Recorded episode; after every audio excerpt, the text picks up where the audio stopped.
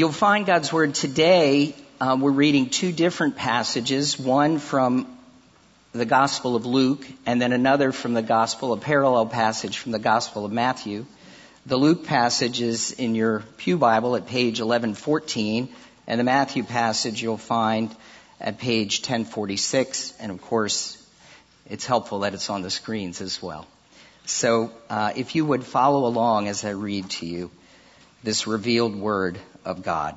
Beginning Luke 17, verses 3 to 6. Pay attention to yourselves. If your brother sins, rebuke him. And if he repents, forgive him. And if he sins, sins against you seven times in the day and turns to you seven times saying, I repent, you must forgive him. The apostles said to the Lord, increase our faith. And the Lord said, if you had faith like a grain of mustard seed, you could say to this mulberry tree, be uprooted and planted in the sea, and it would obey you. And then we turn to Matthew 18, beginning at verse 21, reading through 35, and this is entitled, uh, The Parable of the Unforgiving Servant. Then Peter came up and said to him, Lord, how often will my brother sin against me and I forgive him? As many as seven times? Jesus said to him, I do not say to you seven times, but seventy times seven. Therefore the kingdom of heaven may be compared to a king who wished to settle accounts with his servants. When he began to settle, one was brought to him who owed him 10,000 talents. And since he could not pay, his master ordered him to be sold with his wife and children and all that he had and payment to be made.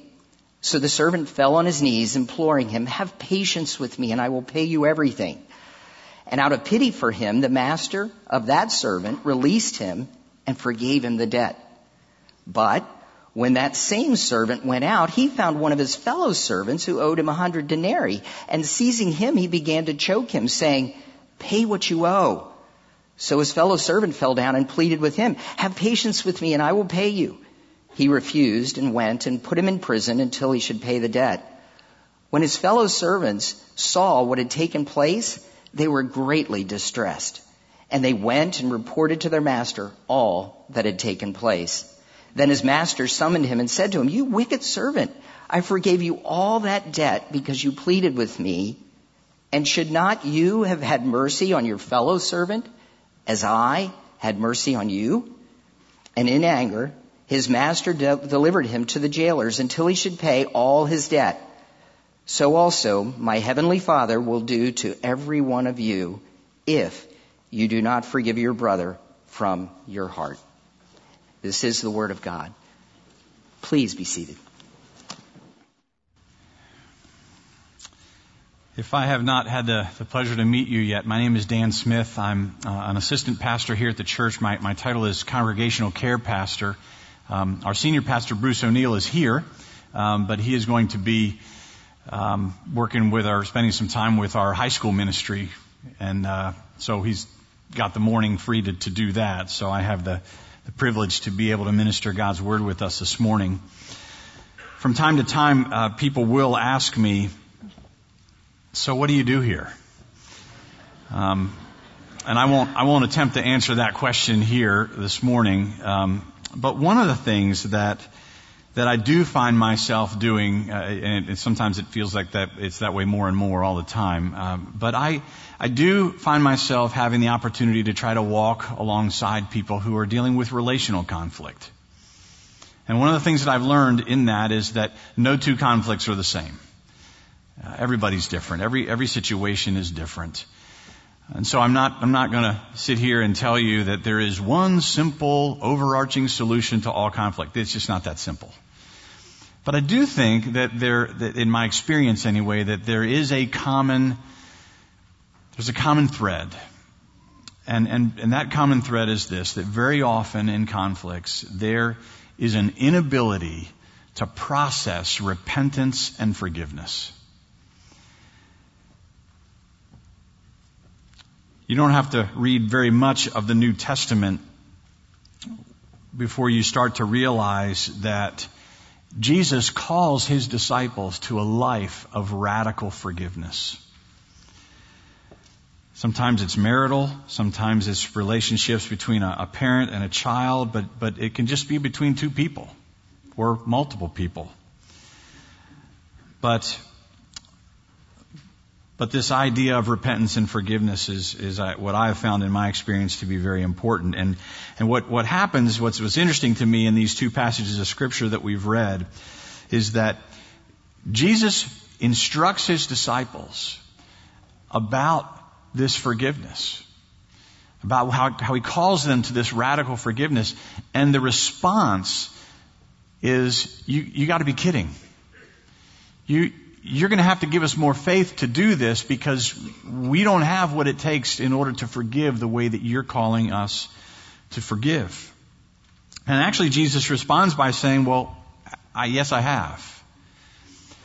In fact, he says, if you have, if you have just the faith the size of a mustard seed, then you could tell this mulberry tree to uproot itself and, and it would do it. There are other places where Jesus says something very similar where he says you could tell this mountain to go throw itself into the, into the sea and it would do it.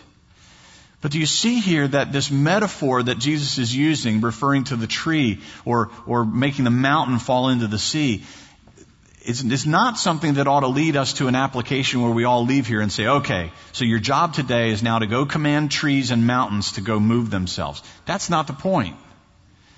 These are metaphors for forgiveness. Because Jesus is recognizing what they are, what these disciples are saying, which is forgiveness is hard. Lord, you're, you're telling me to forgive these people that have hurt me, that have wronged me. You might as well be commanding a mountain to go jump in the ocean because it's going to be about that easy. And so Jesus is saying, no, I have given you what you need. You have what it takes in order to be able to forgive the way that I'm calling you to do that. In the Matthew 18 passage, Jesus even ups the ante. In the, in the Luke passage, it's seven times. That's how many times you, you forgive the person who sins against you. But in the Matthew 18 passage, Jesus says 70 times, seven times. Can you imagine having someone sin against you over and over and over and over and over and over. You get the point, right? Jesus says forgive. Or can you imagine someone sinning against you, even if it's just one time, but but the pain that they cause you, the wound that they have inflicted on you is so painful that you need to forgive them day after day after day after day. Why? Because you feel the pain, you feel the wound every day. Jesus says, forgive. I think, I think both of those scenarios are, are en- encompassed here. They're, they're in view here. From these passages, I'd like to walk us through why we need to forgive, what forgiveness is, and how to do it why we need to do it, what forgiveness is, and how to do it. And so let's start with, with why we need to forgive. Jesus tips it off right, right away in Luke chapter 17 verse 3 where he says, watch yourselves, be on guard for yourself. And I think the reason that he, he says that he starts off this way is because our natural tendency when someone sins against us is to put our attention on them. How could they do that to me? What kind of a monster must they be in order to do that? You know, and so we, we focus on them. We focus on how horrible they are. We focus on how, how, how hard hearted they must be. Or how bad their character must be. So we dwell on them. And I think what Jesus is saying right off the top here is when someone wrongs you and your instincts lead you to focus your attention on them, that's when you need to pay attention to yourself to your response, to your own heart. Most of us have heard the phrase that it's possible to win the battle but lose the war. And I think that's the kind of thing that Jesus is talking about here. He's saying it's possible to win the battle of justice, but lose the war of a forgiving spirit. That you can seek justice, and I'm, by the way, I'm not saying that justice is a bad thing. I mean, justice is biblical. But he's saying you can win the battle of, of justice, but lose the war, the bigger, the bigger picture of grace and an unforgiving spirit. In Hebrews chapter 12 verse 15, the writer of Hebrews says, See to it that no one misses the grace of God and that no root of bitterness grows up to cause trouble and defile you. And so he's using this, this bitterness root as, as an analogy for forgiveness. Tim Keller points out that, that this word wrath, you're probably familiar with the word wrath. I mean, intuitively we kind of know what it means. It means anger. It's what we feel toward people who hurt us or who do wrong things and we feel justified in our anger. Wrath. But Tim Keller says that, that the word wrath shares the same semantic range with the word wreath. Well, what's a wreath? A wreath is twisted. That's what it means. I mean, we think of wreath, we think of a pretty thing at Christmas time on the door.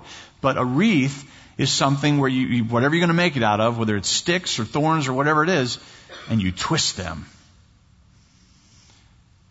What Keller suggests is that, that when you when you harbor this kind of wrath in your heart, it will twist you. It will distort you. And then he goes on to point out that there's a third word that also fits within this, this group of words that we, that we don't really use anymore at all. And that's the word wraith. Wraith is a ghost. A wraith is a, is a haunted spirit that, that just lives in the past and can't get over the past.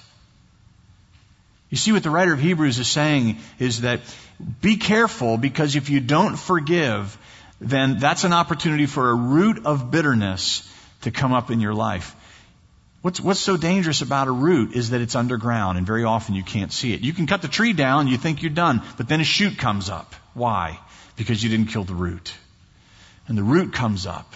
Bitterness comes up and it will twist you and it will haunt you, and you'll become a person who can't live beyond the past.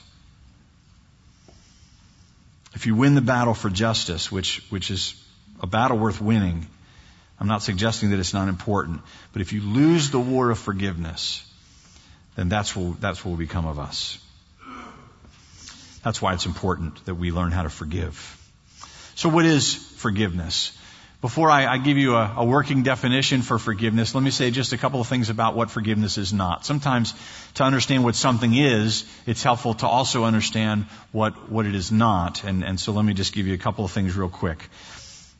Forgiveness is not saying that the wrong that someone has done to you didn't happen. It's not excusing it. It's not, it's not saying, hey, pretend that it never happened. It's not saying that it's okay. Forgiveness is not condoning bad behavior. It's also not saying that you've not been hurt. Forgiveness is not the cancellation of pain. Just because you forgive somebody does not mean that you will no longer hurt. So it's important for us to understand that. Forgiveness is not amnesia. Forgiveness doesn't mean that you, you then forget what happened or forget the pain that it caused. A lot of people go to that verse where God says, I will remember your sins no more. And we say, aha, so forgiveness means that you forget. Well listen, God does not have amnesia. I don't think that's what that means. I think when God says, I will remember your sins no more, He's saying, I will no longer treat you in con- connection with your sin. I will not treat you as your sins deserve anymore. But it's not saying that God is forgetful. God is not stumbling around in heaven trying to figure out where he put things. So, it's not about forgetting. It's about no longer counting our sins against us, and we're going to talk about that as we talk about forgiveness. But it's not, it's not saying, okay, I never think about it anymore. Forgiveness also is not the same thing as trust. One of the things that we're going, to, we're going to see here in a few minutes is that forgiveness is a choice that we can make, whether, regardless of the response of the person who, who hurt us. But trust is something different. Trust has to be rebuilt. Trust has to re- be reestablished. And so they're not the same thing. And then finally, forgiveness doesn't necessarily mean that everything about our relationship is going to go back to the way it was. It can. Hopefully it will. And, and, and in order for a relationship to get that kind of restoration and healing, forgiveness has to happen. So forgiveness is a prerequisite for healing and restoration. But even true forgiveness is not a guarantee that the relationship will go back. In fact, sometimes relationships shouldn't go back to the way that they were for, for the, for the trust reasons that, that I alluded to. And so we'll, we'll unpack that a little bit more. But I just wanted to highlight a couple of things that forgiveness is not. And so here's, here's what forgiveness is. Forgiveness is no longer requiring someone to pay for what they've done. It's no longer requiring them to pay for what they have done or for what they haven't done. So we don't make them pay. We see it in the story of the, the master and the servant in Matthew 18 where you have this king, this master, if you will, and he is settling his accounts and, and so he's collecting on his receivables. So he comes to this particular servant who owes him a tremendous amount of money. It's a lot of money. And he, he comes to this servant, he says, all right, it's time for you to pay.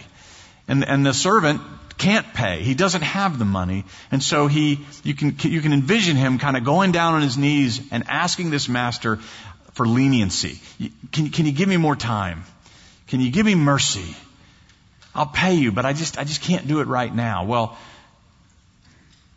the master amazingly responds by saying, you know what? I'm going to cancel your debt. See, typically there would have been two other responses that the master could have, could have given to this. The master, there, there's a vindictive kind of response that was not uncommon, and then there was sort of an apathetic response that was not uncommon. The, the vindictive response was typically to say, I want every penny that you owe me, and therefore I'm going to put you and your family and everything you have into prison and I, I, until I get every penny you owe me. And so, so the vindictiveness is, I want, I want all my money, and I want you to suffer until I get it. So that's one response. The, the more apathetic response would be to say, well, I, I don't necessarily need all my money. I'm just going to sell you, presumably into slavery, and, and I may not get all my money back because I probably, you know, the amount of money that this man owed, he probably wasn't going to get enough money by selling him and all his possessions and all his family into slavery. But he was saying, it doesn't matter. I'm just going to sell you. I'll take whatever I get. It's better than nothing. And I don't really care what happens to you. But this master didn't do either one of those things. Instead, he forgave. He canceled the debt he essentially said, You don't owe the money anymore, and you no longer have to pay. If you think about it, for us, what does that mean? What, what does that involve for us? Well, it involves three things. If we're really going to learn how to forgive in, in, in this kind of way, it's going to require that we do at least three things. It's going to require that we, that we identify with the person who has wronged us. It's going to require that we inwardly begin to pay down the debt ourselves. And then thirdly, it's going to require that we begin to seek the good of the person who has harmed us. To identify with them, to pay it down ourselves, and to seek their good. Let's start with identifying with the wrongdoer. Immediately after Jesus says, watch yourself, which is the, you know, pay attention, don't, don't only, um, Focus on the person who's done you wrong. Focus on your response. He says, if your brother sins, and then in, in, the other passage, when Peter comes and he says, How many times will my brother or my sister come and sin against me? And, and the point that I'm trying to emphasize for us is that in both passages, the wrongdoer is referred to as our brother or our sister. Now we may look at that and say, oh, this is good news actually, because what Jesus is teaching here is that we only have to, we only have to forgive people that we love. No, I don't think that's what the scripture is saying. I don't even think the scripture is saying that we only have to forgive the people that we can identify with or the people that, that, that is one of us, you know, that, that we feel warmly toward. Because in Mark's gospel, chapter 11, verse 25, Jesus says, if you hold anything against anyone, forgive them, release them. So certainly Jesus is saying that a brother or sister who sins against us is still our brother or sister. That doesn't change. But I think the bigger, the bigger point that he's making is that, that when you think about the people who have wronged you, identify with them. See, our tendency is to, is to look at them, and I alluded to this already. We look at them and we start to focus on how different we are from them. We look at what they've done and we say, we say, I would never do something like that. I'm much better than that. I was raised better than that. And so we, we emphasize the, the dissimilarity between us and them. And I think what Jesus is saying here is no, don't emphasize the dissimilarity, emphasize the similarity, because the reality is we have much more in common with them than we have out of common with them. So there's this identification. There's a seminary professor at Yale Divinity School named Miroslav Volf who is an immigrant to our country. He himself has endured a great deal of persecution in his own life. But he's written a book called A Spacious Heart. And in that book he says this. He says, Forgiveness flounders because I exclude my enemy from the community of humans and I exclude myself from the community of sinners. Instead of focusing on the differences between us and those who wrong us, we need to see the similarities and how much we actually are just like them. And so that's the, that's the first part. The second step here involves inwardly paying down the debt for them. We, we know this intuitively that the word forgive is kind of an economic term. It's an economic concept. It, it involves paying something. And so, in, in the case of the, of the servant and, and the king, what I want you to understand is that anytime forgiveness happens, somebody pays. Every time. There's no such thing as forgiveness where someone does not pay. In other words, forgiveness is not just saying, let's pretend like this never happened. Forgiveness means to pay. And so let's look at this, this master and this servant. We don't really know where the debt came from, right? We know it's a lot of money. We know that it's more money that the servant can pay.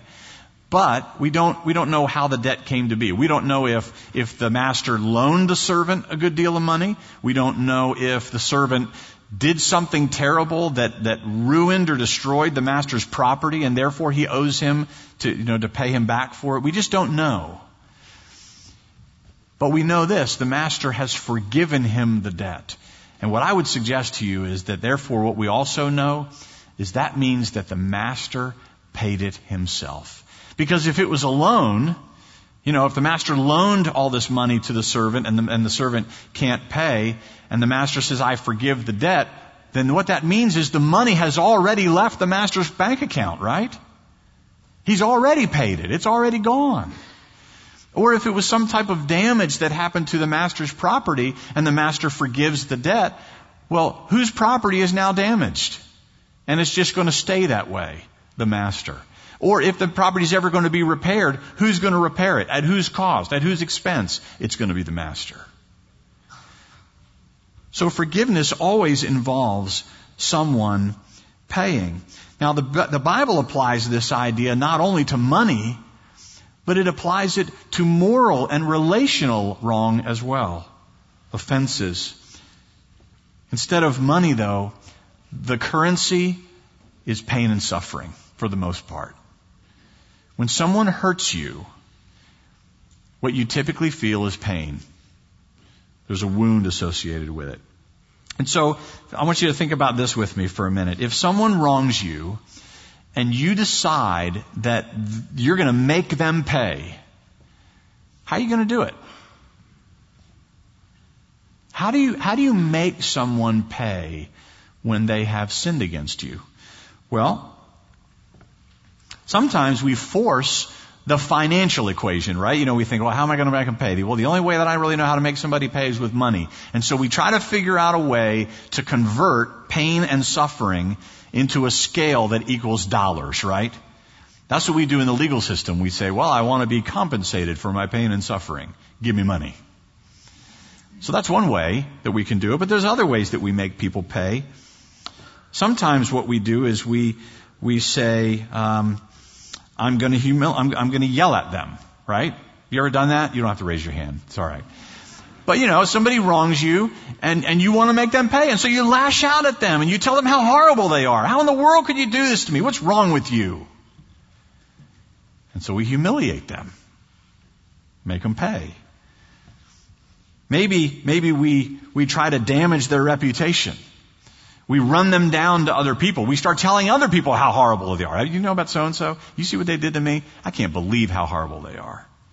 And we do that as a way to try to make them pay. We try to damage their reputation. Another way is that we might just be more sophisticated about it and we might just silently root for their pain. You know, we don't, we're not gossips.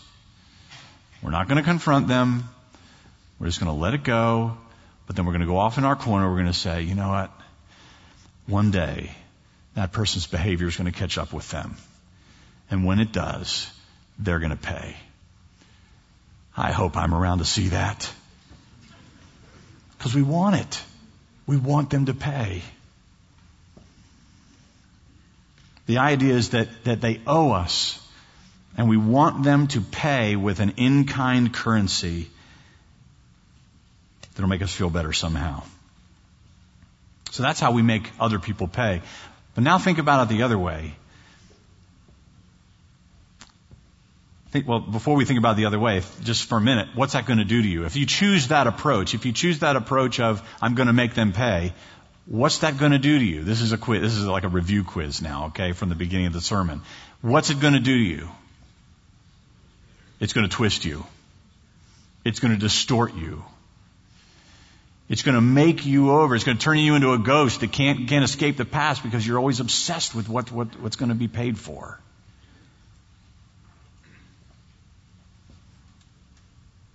Well, that's one way that we can pay the debt. The other way is that we can pay it ourselves.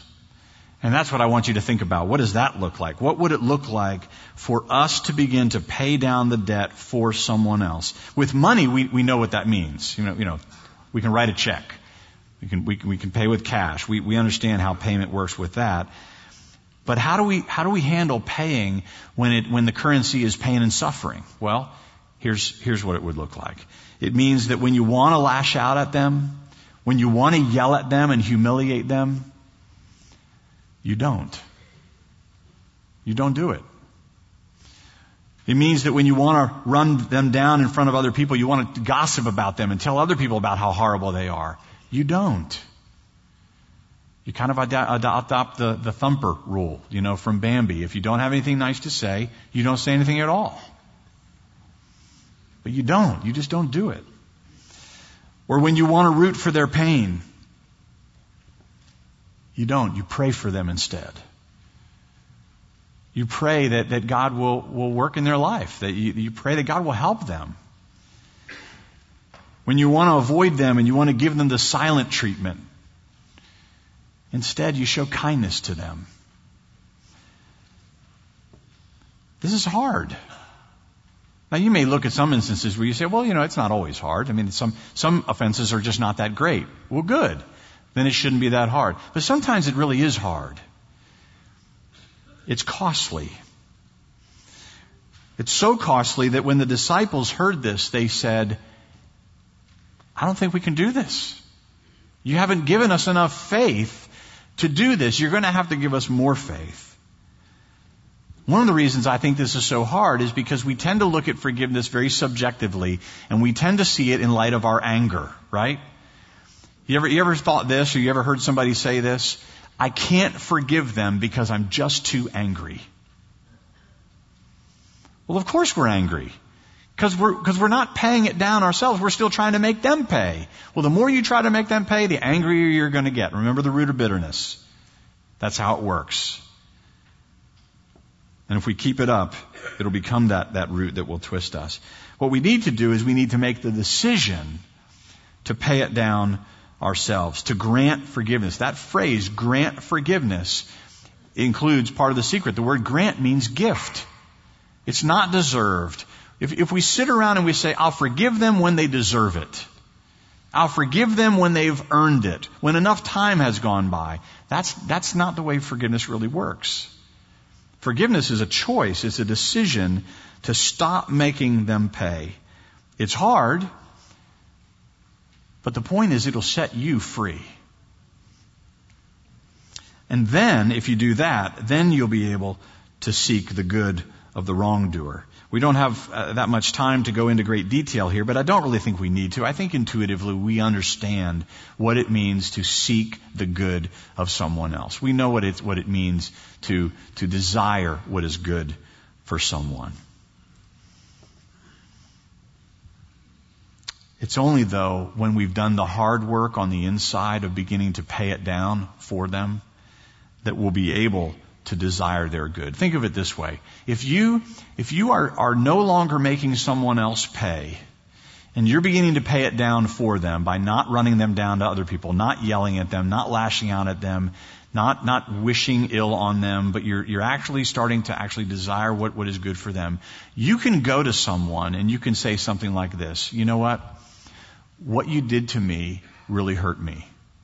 I care about you. I'm trying not to be angry, but what you did was hurtful. And it was wrong. And the reason I'm saying this to you is because if you do this to other people, it's going to hurt your relationships with other people, and ultimately that's not good for you. If you approach somebody that way, they might actually listen to you. You might actually get through and help them. But I guarantee you this, if you go to them and you say, you know what, you hurt me, how dare you, I can't believe you, what's wrong with you? They will see through that. They will recognize that you're not willing their good, you're still trying to get them to pay. And it won't help. It won't help the relationship.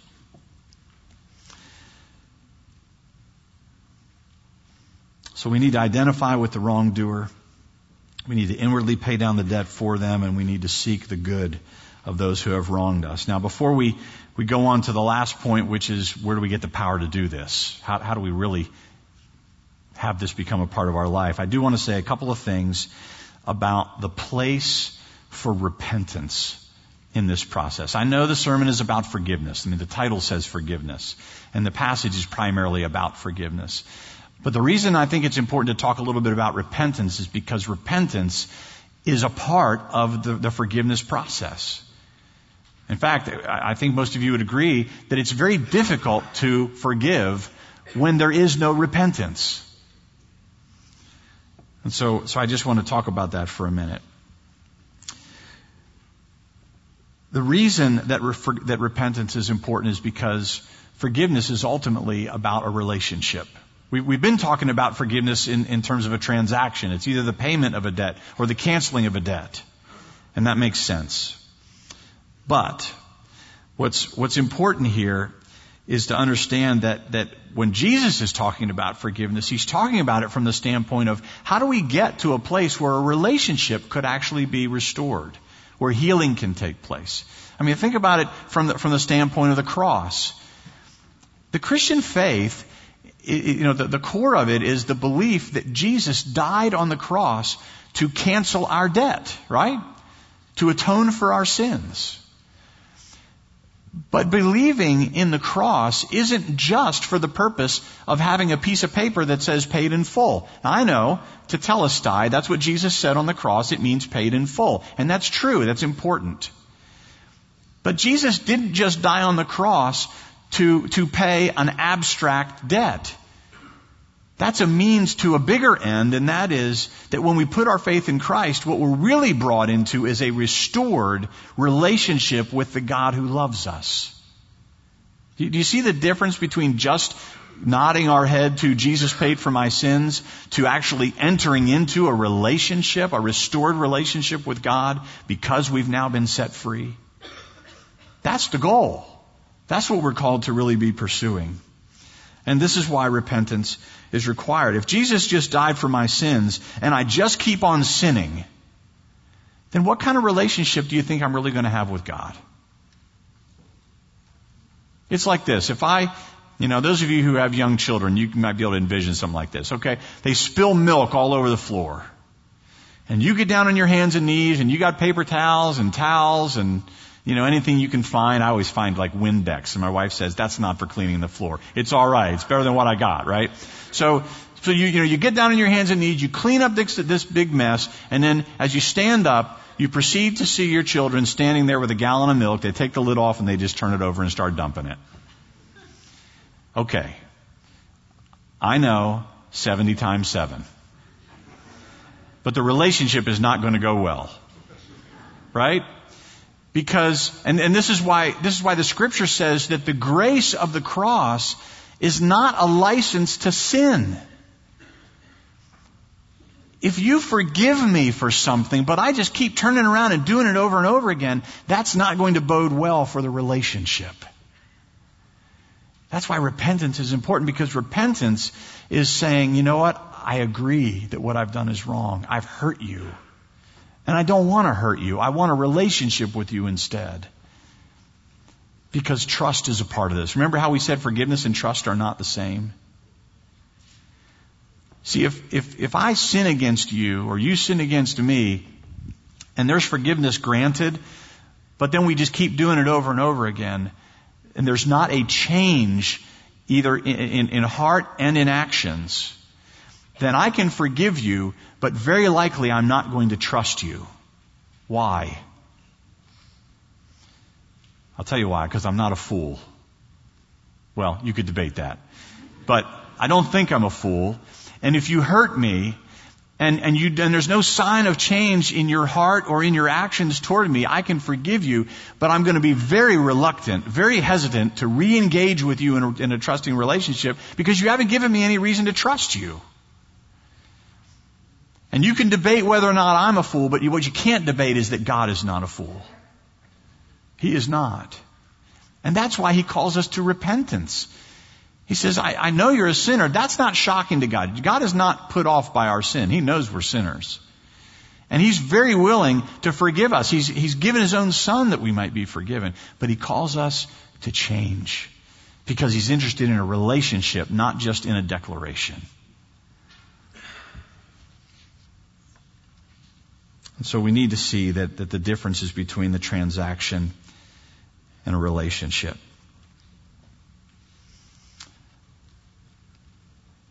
Another reason that this is so important for the relationship is because you and I are called to forgive. As followers of Christ, we're called to forgive. But, but think about this. If I have sinned against you and I'm a Christian and I know you're called to forgive me, could I make it easy on you to forgive me? Could I make it hard for you to forgive me? I think the answer is yes to both. I could make it hard for you to forgive me by acting like I don't really care about what I've done to you, right? But I could make it easy for you to forgive me if I would come to you and say, you know what, what I did against you was wrong and it hurt you and I'm very sorry. I don't want to do that again. I want a relationship with you and I want to be trustworthy in your eyes. That's different. And that's why I think repentance is so important. Because we have the ability to either make it hard for people to forgive us, or we have the ability to make it easier for people to forgive us. It's about our heart, and it's about the change in our lives. I think, by the way, this is why God calls us to confess our sins to each other. It's not, it's, He's not calling us to confess our sins to each other so God will forgive us. I think what, what the scriptures recognize is that every sin, every single sin that we commit is a sin against God. That's true. But the vast majority of the sins that we commit are also against other people.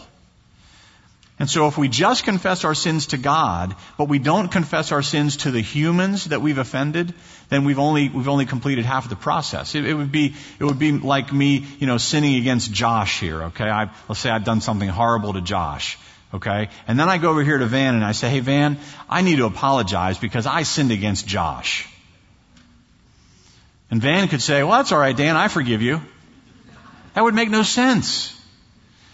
Because I didn't sin against Van, I sinned against Josh. I need to go to Josh. So I think that's why the scripture says, confess your sins to God. Absolutely.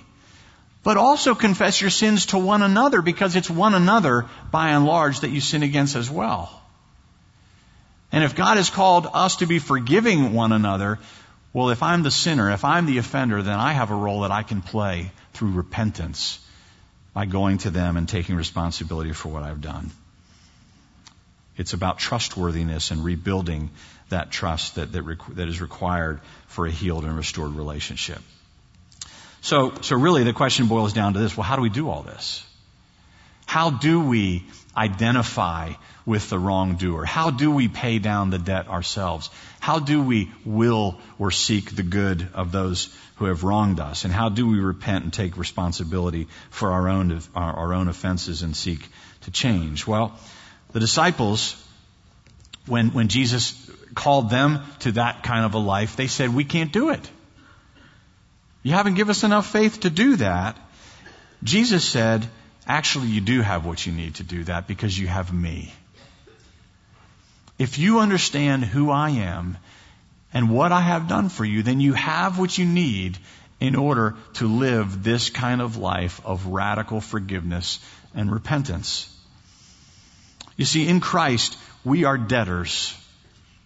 We are servants whose debt has been canceled, whose debt has been paid in full by someone else, and therefore we are free. But in Matthew 18, if, if you can still recall the, the parable that, that Jesus tells here, in Matthew 18, there, there is this, this story where the owner, the master, cancels the debt of the servant who owed him a great deal of money.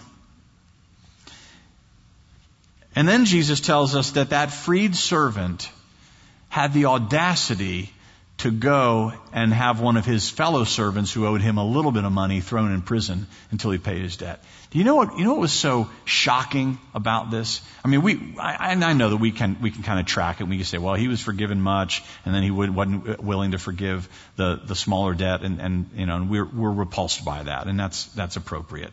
But here's what I think is really going on that, that is so galling to me about, about this, this servant.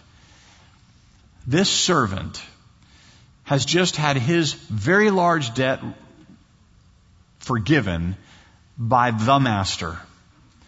And then he, a servant, then goes and starts acting like a master toward this other servant. You see what I'm saying? The servant started acting like a master. And that's where he got out of bounds. I think what, what Jesus is saying to us is that when you and I demand payment, we are servants acting like masters. And we've lost sight of who we are.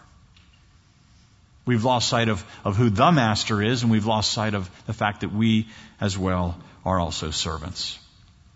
The only way that we will be able to forgive the way that Jesus calls us to is if we see the master who became our servant. I love that how Paul says it where he says, Jesus was in very nature God, but he humbled himself. He made himself nothing, taking the very nature of a servant and became obedient to death, even death on a cross.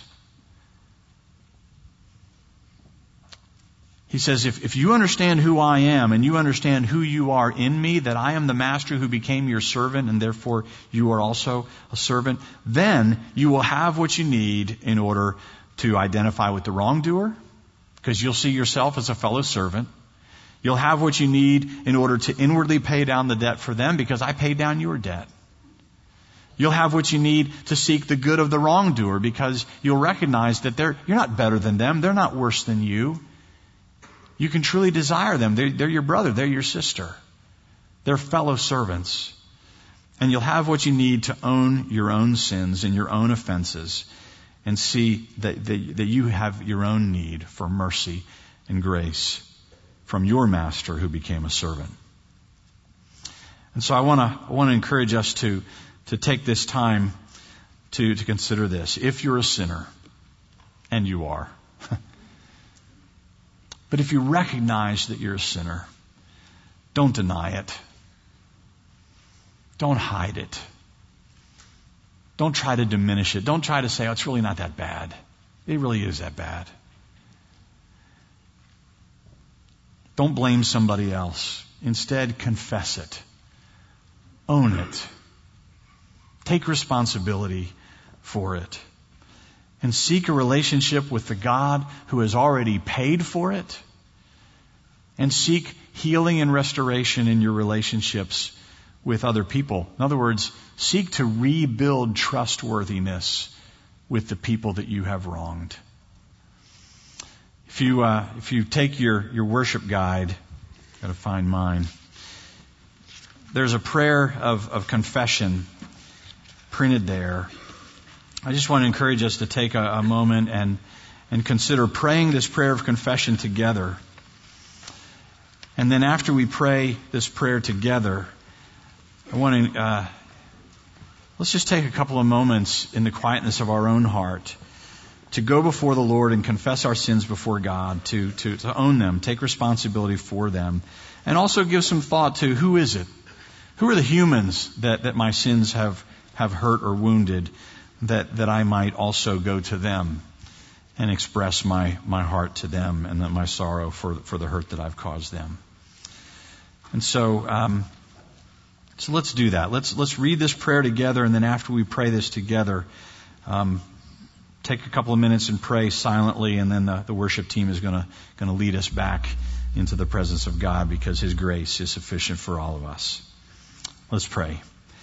Most merciful God, we confess that we have sinned against you in thought, word, and deed by what we have done and by what we have left undone.